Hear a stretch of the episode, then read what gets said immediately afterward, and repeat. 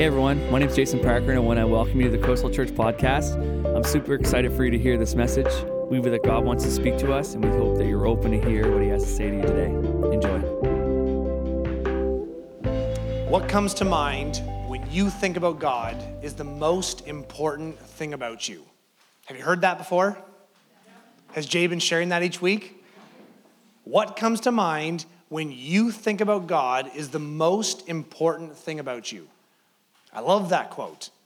First of all, takes the pressure off me. Does not say what the pastor tells you to think about God is the most important thing. It does not say what your favorite song declares about God is the most important thing because you know you can be detached from the music, from the pastor, from the podcast, from the simul, whatever, you can detach yourself. You can look at it from a distance, but it may not be getting inside of you. What you think about God, what comes to mind when you think, when nobody is around, when you're driving your pickup truck down to the wharf, when you're tucking your kids in at night, when you're doing the dishes, when you're getting up, going through your daily routines, when you are having a marital issue, kids coming unglued considering relapsing into the addiction that you know you hate. When you are faced in those moments, what comes to mind when you think about God is the most important thing about you. Because what you think about Him will affect what you do next. Is that fair? Three people think it's fair. what you believe about God has a bearing on everything you do. And if you're sitting here tonight saying, Well, I don't believe in God at all, I'm here to keep peace in the home, guess what? It's still the most important thing about you. It impacted your decision to be here tonight. Whatever you think about God has an effect on how you live your life. And what we don't want to do is create people who come to church, get a quote from me or for Jay, and walk out, head to work, and then win a debate, have an argument, or quote. No, no, what you think about God. We want to create a hunger inside of you to answer that question for yourself. And so throughout the series, it's been what comes to mind when you think about God the Father? What comes to mind when you think about God the Son? And tonight we're going to dig into the question what comes to mind when you think about God the Spirit? Now, I can't answer that for you, but for me, when I grew up, it was not God the Holy Spirit, it was, it was something else. And I don't know where you were raised, but we're going to find out here in just a moment. We didn't call him the Holy Spirit. We called him the Holy Holy Ghost. Some of you were raised in church. And when I was raised in church, I'm sitting there as an 11 or 12 year old in church, barely paying attention. That's what 11 or 12 year olds do. And the big burly preacher gets up and starts leaning on the pulpit, finger coming out, and declaring the Holy Ghost. That keeps a kid up at night. I don't know about you, but you can't talk about the ghosts and have a bunch of kids go home like laying awake, wide awake, and the Holy Ghost. For some of you, maybe it's not that. For some of you, maybe it's more impersonal. And you don't really know what your theology is, but you've seen Star Wars. And maybe you don't know your Bible, but you know Star Wars. You're like, well, I'm not into the Holy Spirit, but this idea of the Force, I like the Force. I like this impersonal power that comes and goes from time to time. And if I can harness the force, I can do things that maybe I could not do otherwise. I like the power, I don't want the person. Maybe for some of you, it's a gigantic mystery. Like, well, I don't really know any of that, but I have felt this. I felt that I was going to do something that I ought not to do. And all of a sudden, as I was about to do it, this nudge came along and said, I wouldn't do that if I were you. You'll say, well, that was the Spirit of God keeping me from trouble. Does your Spirit of God sound like your mom from time to time? I, when I was growing up, like the Spirit of God sounded like my parents. What they didn't want me to do is the same thing the Spirit didn't want me to do. It's like, well, it's just kind of like a parent who follows you around. For other people, the deeper they go into spiritual conversations, and depending on the teaching they received, accidentally and almost imperceptibly, it starts to create a little spiritual pride. Like somehow you got insider information. If the rest of the people would figure it out, then we all would be really spiritual. We're the hyper spiritual bunch. And maybe for others of you, it's none of this. maybe for the rest of you, or maybe for some of you, the, the Holy Spirit part, or talking about the Spirit, or God moving your spirit, if you're going to be honest, is the weird part of our faith. When I was raised in church, like I said, it was the Holy Ghost, but we kind of moved the Spirit over. We were Trinitarian in belief. Come back next week for that sermon. We believed in the Trinity, Father, Son, and the Spirit, but we functionally had a different Trinity. We said we believed in the Father, Son, and the Spirit, but because the Spirit seemed weird at times, and people who talked about the Spirit seemed weird at times, and they did weird things, and they raised their hands in worship, and tears would come on their face, like, grow up. Pull it together. That seemed odd to me. I understood prayer that we could talk to God, but it seemed weird that people could hear God talk to them. So we believed in the Trinity, the Holy Spirit, but we functionally had the Father, the Son, and the Holy Scriptures. The Scriptures made sense. The Spirit seemed hard to discern, but James chapter 4 was easy to find. And it wasn't that we ever pitted the Spirit against the Scriptures, it's just that we leaned into the Bible more than the person of the Spirit. And so, because we didn't know what to do with the Spirit, we just kind of put him in a box, slid him under the couch, and said, Let's know your Bible really, really well. I don't know where you are at in this conversation, but the question remains what you think about the Spirit matters. What comes to mind when you think about the Holy Spirit? We can't unpack everything the Bible says about the Spirit. So, what we're trying to do each week is to pull a passage that has impacted us on our journey, mine and Jay's, and whoever has preached out here, to say, This has impacted me. Let me share it with you. But here's the deal we don't want to answer everything. We want to create learners and people who are hungry to go and dig for themselves so you can answer, Here's who he means to me, not just here's who he means to AJ. So if you have Acts chapter 2, we're going to head there right now in our Bibles and dig in there. And I could preach Acts chapter 2 this week and bring you a word. Jay could preach it next week and bring you a word. Brett could preach it the week after, then James, then Alex. And God would keep speaking from his word, message after message after message. What I want to share with you is how that passage has meant a lot to me. Acts chapter 2, I'd encourage you to go dig on it when you get home later. But if you have your Bibles or your phones, go ahead and grab them and nobody moved. Excellent. See, here's the deal I'm not your pastor, he's your pastor. I know it's behind me, but don't you point your finger at me. I know it's behind me. I would highly encourage you. I'm a guest, so I'll hop my car and I'll drive back to town here any minute. I would highly encourage you to bring a physical Bible, an iPad, a phone, download U YouVersion. You'll have the Bible at your fingertips, or go purchase a copy of the Dead Sea Scrolls. Bring that with you if you want, whatever you got to do, or memorize the entire Bible. But here's what I would encourage you have your scriptures in front of you. You will mark, highlight, leave notes that will matter for you in days, weeks, and months to come, long after this sermon is done. And your Bible will become a bit of a journal to you, physical or digital. Can I stop lecturing now? Stop. Okay, keep going. All right, no. Acts chapter 2. In my Bible, Acts chapter 2 comes after Acts chapter 1. Now, you don't know that because you don't have your Bible with you. But in my Bible, I see a light. I see a hand back there. Acts chapter 2 comes after Acts chapter 1. Acts chapter 1 is Jesus staying with his disciples. At least that's what Luke tells us. Luke has written two books of the Bible. You know the other one. Luke wrote the book of Luke. This is also Luke's account. Luke is the account of Jesus' life. It's his biography, it's one of the four gospels. This is Luke's account not of Jesus' life, but of the actions of the Holy Spirit through the disciples. Did you know that's what Acts stands for? It's the actions of the Holy Spirit through the disciples. And how God moved and ministered and birthed the church and exploded the kingdom in that region at this time. So in Acts, Actions chapter 1, he's standing there with his disciples and he's gathered them around and he says, I'm going to leave here in a minute. And what I want you to do is I want you to be my ambassadors, be my witnesses. Go and teach and tell and continue the work that I have started to you. But hold on a second. Before you go, you actually can't do this. I have given you the real mission impossible. You can't do this. But here's what I want you to do I want you to go to an upper room. Find yourself an old Dooly's. in Barrington preferably, a space that's not being used. Rent it, put chairs in it, gather up there, hypothetically speaking, and gather in the upper room and wait. What are we waiting for? For dynamite. You read Acts 1, verse 8. It says, You wait, and the power will come on you. The dynamite will come on you. This explosive power of God will come on you.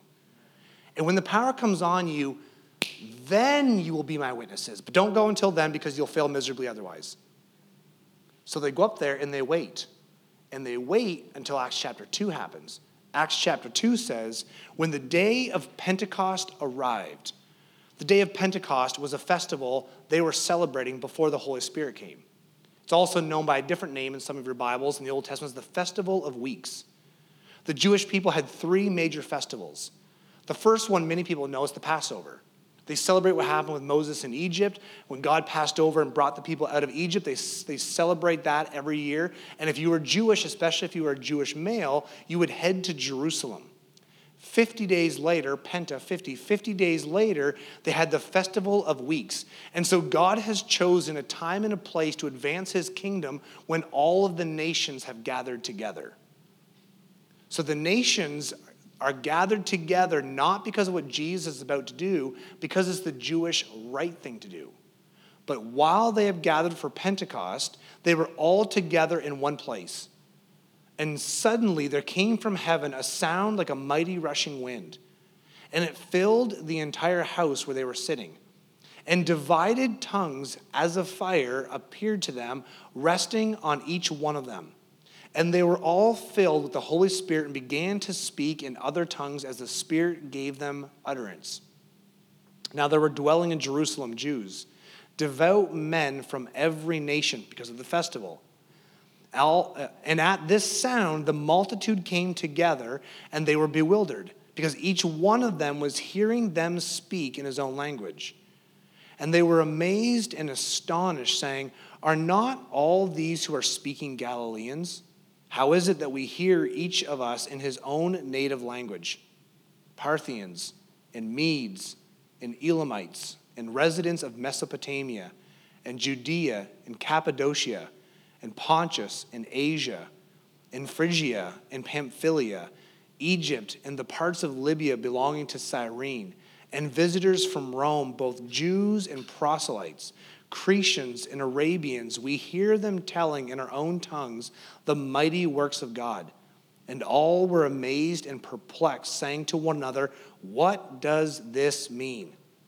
And others mocking said, They are filled with new wine. I can't explain to you why this might mean something to you, but I can explain to you why it means something to me. The Spirit of God moves in this place, and you have Luke, the author, saying, How do I describe the indescribable? If you're in a room like this, things that are happening, you don't have language or boxes for. And God is moving through this place, and Luke later is furiously writing this out, saying, What did I just experience?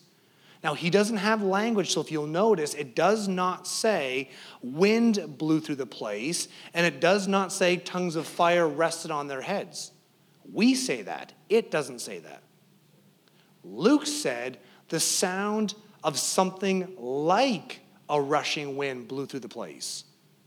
He's sitting there saying, Something is happening in this place, and I don't know how to describe it. Ah, it's like it's like a mighty rushing wind blew through the place. That's not what it was, but it's like what it was. He said, and I saw something, and I don't know what to say what I saw, but the best thing I can do, it's like there was a tongue of fire above their heads. It does not say there was a tongue on fire above their heads. It says something that was like a tongue of fire. He's trying to describe the indescribable. But the detail that stands out to me is it said the wind came from heaven. The Spirit of God is a gift from God, not from us. The Spirit of God comes from God to us, not from us. I got good news for you, church. You're not God. And you would say, I know. And I would say, then stop living like you are. You're not God. The Spirit is a gift from God. Not to be confused with our spirit, that's a small s. The Spirit of God comes from God. He is sent by Him, from Him, and on His agenda. In John chapter 14, Jesus staying with his disciples, kind of projecting that this was going to happen. He said, I'm going to leave here. And being close to him, they kind of push back, like, What do you mean you're going to leave? He said, Don't worry. I'm going to leave here, but when I go back to the Father, I'm going to ask him that he would send another one who is like me, but different. And I want to ask that he sends the comforter or the helper to come to you. And he will be with you to the end of the age. And another passage says, It will be better for you that he comes. Can you just sit back and process that like you've never heard that before? Because my suspicion is that if I could organize an hour of uninterrupted time for you and the person of Jesus, you would be intrigued on that, would you not? Anyone have questions for Jesus? Anyone have mysteries you would love Jesus to answer for you? Jesus says, I got something better for you. Better than sitting by a campfire with me, better than walking around for three years with me, better than me teaching, better than being near me, I'm going to send and impart my actual spirit into you. Do you want Jesus near you, or do you want the Spirit of God in you? It's from God. It's His gift to us to help us, to comfort us. Now, sometimes when we hear the idea of helping and comforting, we kind of feel like He's like a little buddy kind of doing life. I got my little buddy beside me. I got the Spirit of God with me. Kind of, kind of, kind of walking around, got my Spirit. If I, go into a, if I go into a stressful meeting, hey, Spirit, could you help me with this meeting, please? I'm driving on the highway, and our friendly RCMP light us up from behind. Hey, Spirit, could you soften his heart for me? I'd rather not make a donation to the Canadian government. You're at home and your spouse is chewing you out. Hey, Spirit, get her, get him. We walk around with our little buddy here. May I gently say to you, he is the Spirit of God, equal with God the Father, with God the Son, on God's agenda. We'll unpack the Trinity next week. Here's why this matters. I think sometimes we think the Spirit of God is like Siri on our phone. We have questions, we need answers. Hey Siri, how far is it to Halifax? Hey Siri, play this song for me. I don't know what you do at your kitchen table on a supper evening, but I've got three kids.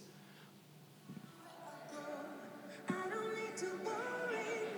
what that is? Siri. My iPad just heard me talk to her. hey Siri, mind your business. I don't know what your kids do, but my kids sit on the table, and I can't tell you why right now. I'm not real happy about it, but I haven't, well, I'm happy I have an eight year old son. Let me get the order of this statement right. I'm happy I have an eight year old son, but my eight year old son's favorite song on God's green earth right now is a mystery to me. My eight year old son's favorite song is I Want It That Way by the Backstreet Boys. he learned it at camp, of which he'll never go to ever again. and so we'll be at the table. I can't say it, or my iPad will start playing it. He'll just call, it, hey, you know, play this song. My five year old has a much sharper sense of humor. Hey, you know who? Make a fart noise. I think sometimes we're being honest. We walk around with the Spirit treating it like Siri. Hey, hey, I need this. Hey, I need this. I think what we forget sometimes is that the Spirit does not submit to us we submit to the Spirit. This is good news, church. This is good news that the Spirit of God, who has come to comfort you, help you, and lead you, does not submit to you. Church, do you know why this is good news? And I say this with love and grace because you're a mess. you are a flighty, chaotic mess, and I love you. Think of the things you have prayed for in one given day. Can you imagine if God answered all of your emotional, chaotic prayers? Can you imagine the people that been, would have been wiped off the face of the earth? you are a mess. The Spirit's job is not to submit to you. Our job is to submit to the Spirit. And in submission to God the Spirit, we find comfort and healing and wholeness. Because He will lead you there. And sometimes you won't want to go.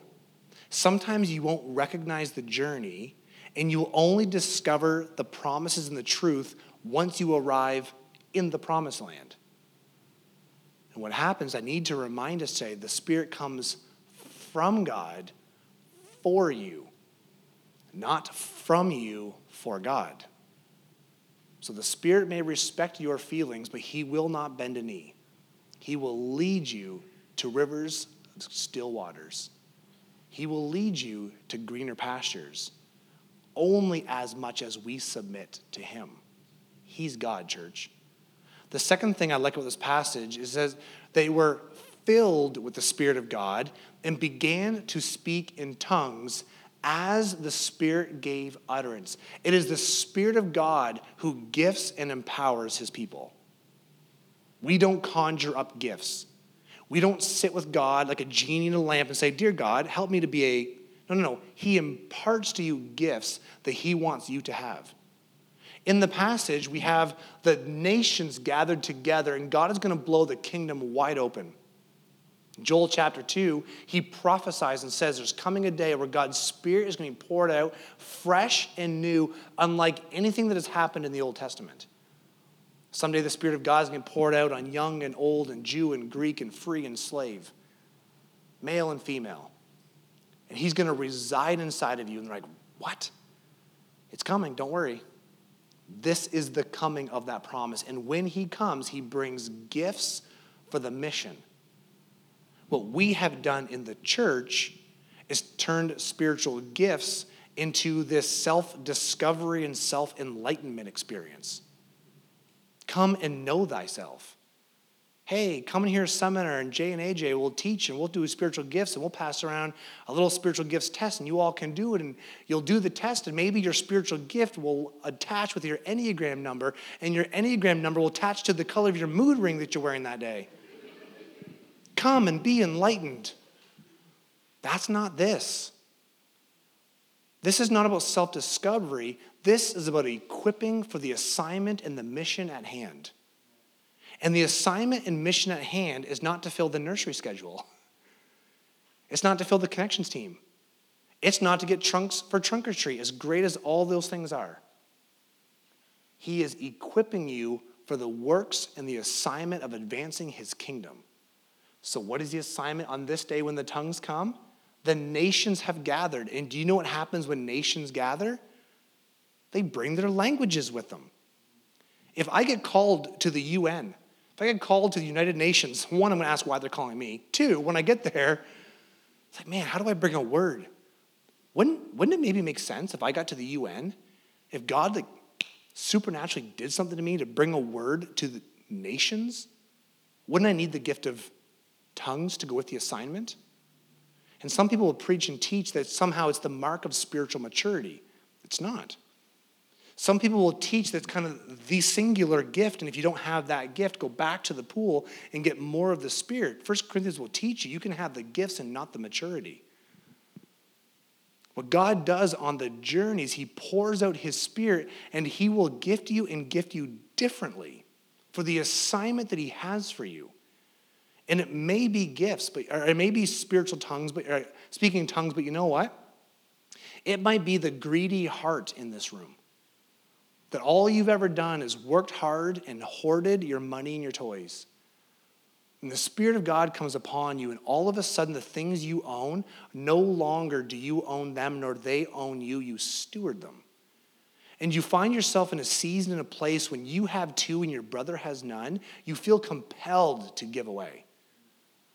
You feel compelled to fund the missions of God. You feel compelled to sponsor missionaries saying, This is not mine. I've been given it. I will not hoard it. I'm a steward of it. I'm going to practice generosity.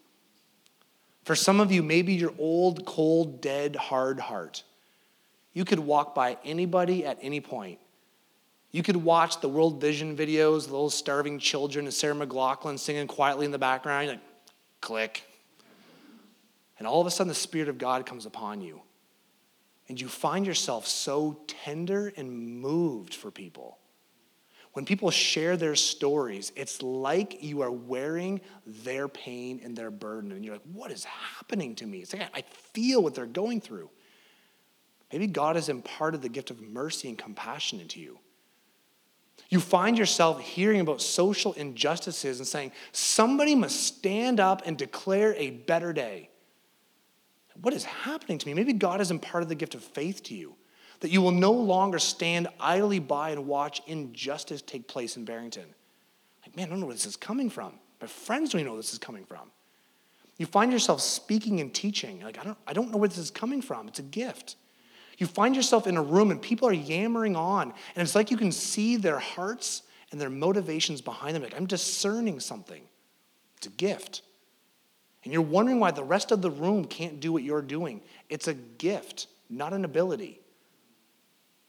And what happens is God gives you this gifts not for your pleasure and delight, is to advance the kingdom of God in Barrington. We may or may not need you on schedules. That's not the point. Will you open your hands and receive the gifts that God has for you? And I find, I didn't say this in the first service, I've preached a few times today and I forgot about it, to be quite honest. I find in Southwest Nova, people are reluctant to embrace spiritual gifts. I find they're much ready, uh, I goes with the English here, they're much more ready to embrace a volunteer role than a spiritual gift. I find people in Southwest Nova have been around for almost 20 years now. This is a culture of hard working people, strong backs and calluses on their hand. And I applaud you for that. But I need you to know there's something better than a good work ethic. And it's the Spirit of God moving through you. And so maybe you've never encountered this, this idea of a spiritual gift before. Maybe you've always just had work ethic and talent and bootstraps and pull yourself up. There's a better thing, church. It's called spiritual gifts, where God multiplies and does things that make no sense. The third thing I like about this passage is not just the Spirit of God comes to impart gifts to the doers of ministry. It says they were filled. They started speaking in tongues as the Spirit gave utterance, which means if He wanted to turn the tap off, He can. He's God, not me. But there's something else that's happening. As the preacher is preaching with the gift of tongues, singular preacher, it says in the account that the people started chatting, saying, How is it that we each hear in our own tongues? People have debated whether the gift of tongues is in the speaker or the hearer? I would say yes. I think there's an explosive thing happening as they were preaching. As a singular preacher is preaching, I believe the power of God was exploding the word into the hearers in the room. Which means that the Spirit of God is working through me. He's also right now in this moment at 748 working through you. And you may not know it's even happening. But you may say things like, man, when Jay was preaching last week, it's like he was talking just to me. I've had people stop me in the foyer and say, I don't know what's going on, but what you were talking about was the thing that my wife and I were talking about at the dinner table yesterday. Is my kitchen bugged? Which, as an aside, they think I literally have nothing else to do. than to listen to hours and hours of them droning on in their kitchen. I've had people say to me in the foyer, Pastor, I needed that word. When you said X, Y, and Z, God grabbed my heart. And I'm thinking, I didn't say that. Never said it. In some of our services, they're recorded. We can go back and watch the tape and prove I never said it. There was one Sunday, someone stopped me downtown and went on and on and on, thanking me for a profound word from God that day that ministered to their very soul, of which I didn't even preach that Sunday. Did you hear me? I wasn't even up. It was Dave. you know what that tells me? It's not about me. It's not the preacher, it's the Spirit. Which means right now, God is saying things to you that I'm not saying. God is preaching a better word to some of you. God is stirring in some of your hearts. You come here to Coastal week after week, and they get up here and they say, Hey, if you want prayer, see you in the prayer corner. And some of you feel this. You're thinking, Man, I got to go. And you don't go. Do you know what that is? That's not social cues, that's the Spirit of God drawing you. Jay will be preaching with the Samaritan woman at the well. Did you preach on that last week? And you'll be sitting there thinking, I'm the Samaritan woman. That's me. And the emotions start to stir. It's not Jay. I've heard him preach. He's not even that great.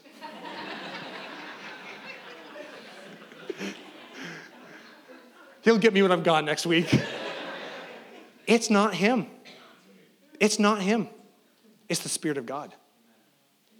James walks up and plays the first note. That's what it sounds like. I'm a musician at heart. And all of a sudden, the tears. It's not James. I can point you to better music. He's pretty good. Apple Music has better. It's not James, it's the Spirit of God. And some of you have been in this room week after week after week, and you're trying to figure out what on earth is happening. I need you to know it's the Spirit of God. So the question is, why? Okay, you ready? He has something for you. He has something for you. The first thing he has for you, please don't miss this as the band sneaks up behind me. Please don't miss this. The first thing the Spirit of God has for you is Jesus, the Son, the second member of the Trinity the first thing the Spirit of God helps us receive is Jesus as Lord. Many of you have heard Jesus as Savior, and that's good. I hope you have received Jesus as your Savior, that you will stand before God one day and say, I'm with Him. But the Spirit of God may be drawing you deeper than that. He may be saying to you, I'm glad you have found Jesus as Savior. Have you seen Him as Lord? Savior rescues you, Lordship leads you. The hands get open and say, Jesus, if you have something for me, I want you to lead me. I was in a room about seven months ago and had a profound encounter with God like I've never had in my life before. And God used the spiritual gift of knowledge in somebody else who I'd never met before. And he came up to me. We were praying in a very intimate space. And I did not know this gentleman, I just knew he was a pastor. And he looked at me dead in the eyes and he says, God has something more for you. And because I'm greedy, I said, I want it. He said, No, no, like right now in this space, God has something for you. Do you want it? Like, yeah, I do. And the next thing he said busted me up. He said, God has more for you. The problem is, you're a control freak. The tears. Because I had prided myself sinfully on being a good worker, strong back, good work. No pastor's ever going to outwork me. I'm going to lead my church. I'm going to grow, I'm going to dig, and nobody will ever say that lazy pastor. And I'll stand for God one day like, ah, I was a good investment, wasn't I? He said, The problem is, the thing that God has more for you is first going to require you to surrender, not be saved. I was already saved. Will you, AJ, surrender to his lordship and stop being in control and let him be in control? What if He wants to lead you to spaces and places you're reluctant to go? What if He wants to shake you up from your comfort zone? What if He wants to lead His church that He lets you pastor somewhere you don't want it to go? Do you still want more? Church, I believe God has more for many of you in this space. The issue is not in the promise, it may be in the lordship of Jesus in your life. You may need to come to a space where you're saying, God, I do need more. I'm not enough at home. I go home every day and I feel like a failure as a parent. I drive to work and I feel like a failure at work. I drive to church and you pastors yammering on, I feel like a failure at church. I go to my small group and I feel like I'm not measuring up. And I feel like you just, ah, God, grant me more. Deep breath. You don't conjure up more, you receive more.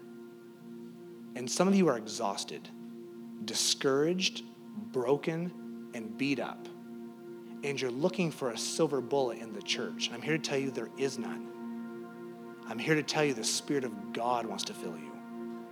The Spirit of God wants to reside inside of you. He needs to know from you is He enough?